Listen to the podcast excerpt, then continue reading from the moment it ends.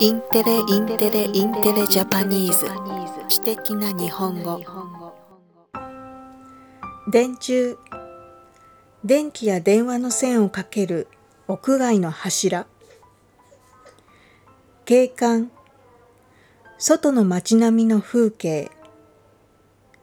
物資。物や材料。資源。輸送。物を運ぶこと、またその交通手段、避難所、災害などから身を守るために避難する場所、実態、実際の状況、電線を地中に埋めて電柱をなくす。無電柱化の取り組みをさらに進めるため、国土交通省は2025年度までの5年間で全国でおよそ4000キロの区間の電柱をなくす新たな計画をまとめました。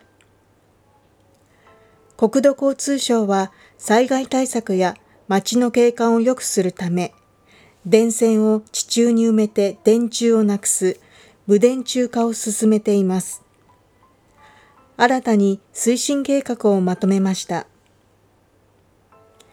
重点的に進める区間は、災害時に物資輸送に使う市街地の緊急輸送道路や避難所にアクセスする道路、世界文化遺産周辺地区や著名な観光地の道路などで、今年度から2025年度までの5年間で、全国でおよそ4000キロの区間の電柱をなくすとしています。